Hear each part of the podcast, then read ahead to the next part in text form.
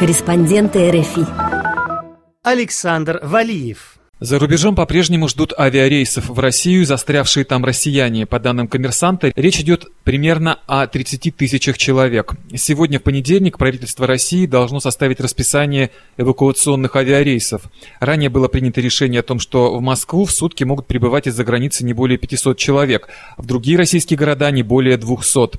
Это связано с необходимостью у всех вернувшихся взять тест на коронавирус, а потом отправить людей на двухнедельную обсервацию. По данным российского посольства в США, в этой стране сейчас находится около 2000 россиян, которые желают вернуться на родину.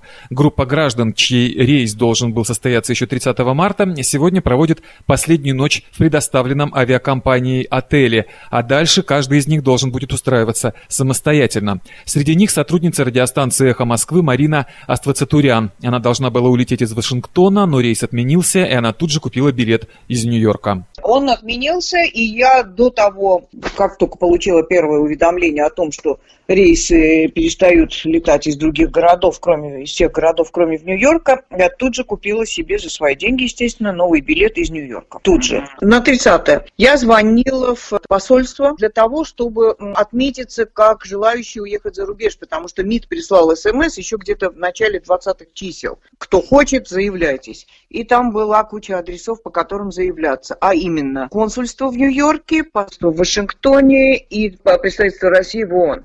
Во все эти три места я отправила формы. При этом я параллельно еще пыталась звонить и чудом дозвонилась до посольства в Вашингтоне. Девушка со мной поговорила, все мои данные записала.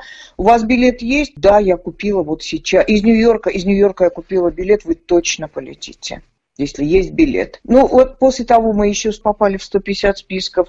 Сейчас я получила письмо от Бунтмана, что из Вашингтона пришло письмо Венедиктову, Убедите вашу сотрудницу Марину Аствацтурян все-таки заполнить форму на портале госуслуг. Да заполнила я эту форму. Это вот, значит, на отправку и на материальную помощь. Но материальная помощь мизерная. Дело в том, чтобы попасть во все возможные списки.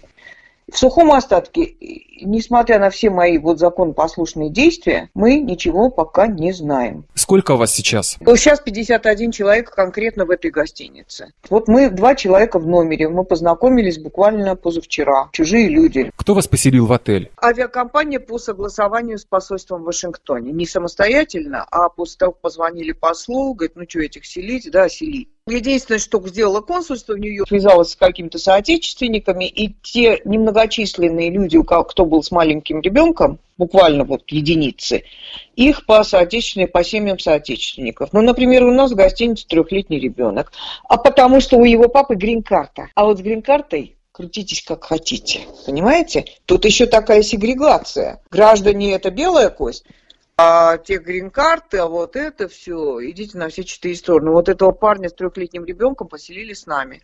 К соотечественникам его не отправили. Он из другого штата, я забыла из какого.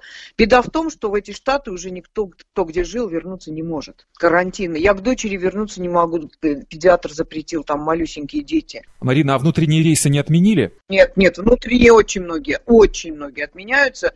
И не факт, что если мы куда-то рванем, то мы долетим. Это не факт. На какое время вам предоставили отель? До понедельника. Вот сегодня осталась одна ночь. А дальше? Ну, мы поедем, берем вещи, поедем в аэропорт, как мы это делаем все время, когда нас выселяют из гостиницы. Это уже за свои деньги. Сюда нас аэрофлотовский автобусик доставил. Мы тут на такси уже изъездились, потому что это все за еда, такси, это все за свои деньги. Если до вечера нам ничего не скажут, то мы поедем в аэропорт, опять будем там топтаться, опять будем там ждать и погоды. Никаких обещаний вам не дали? Пока на сей, на сей момент нет. Они кивают на намерение правительства возобновить рейсы. Когда правительство возобновит, как мы будем в очереди. Но, понимаете, это если США попадет в приоритетное число стран на отправку то тогда наша группа улетит первой, потому что мы уже были зарегистрированы на рейс, понимаете? Вот, мы, по идее, мы должны отправиться первыми.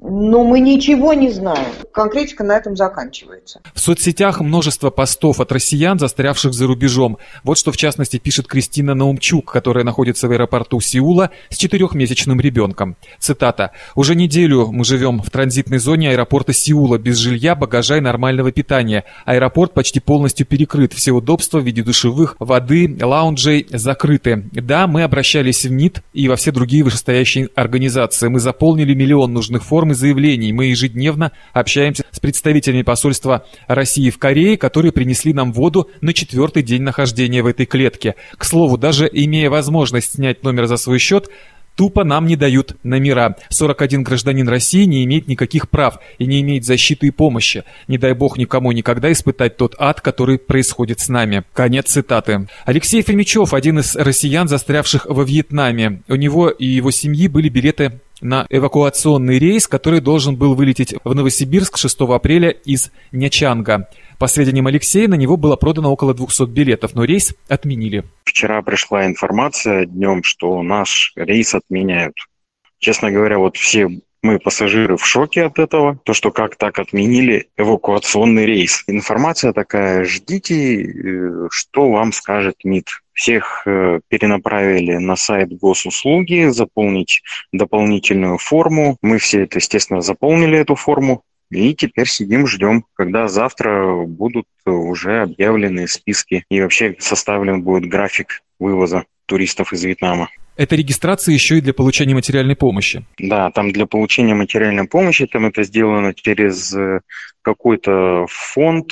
Также в этой форме просьба указать э, банковскую карточку. Помимо самого членов семьи, семьи кто находится с тобой непосредственно за границей, и реквизиты карточки банковской куда эта помощь будет перечисляться. Ну, у людей, конечно, уже напряг с деньгами. Вот у меня, конечно, есть какие-то небольшие сбережения, но я их уже начинаю тратить. Я уже сказал в семье, переходим на режим жесткой экономии, ничего лишнего себе не позволяем. С 1 апреля, как во Вьетнаме объявили карантин, тут закрыли все. То есть работают только продуктовые магазины и аптеки. Даже пляж закрыт. Ладно, у нас э, хоть апартаменты, есть своя кухня. На кухне мы можем сейчас что-то приготовить, поэтому ходим закупаемся либо в магазин, либо на рынок. Что касается, допустим, других, которые, допустим, не живут в апартаментах, а в гостинице, у них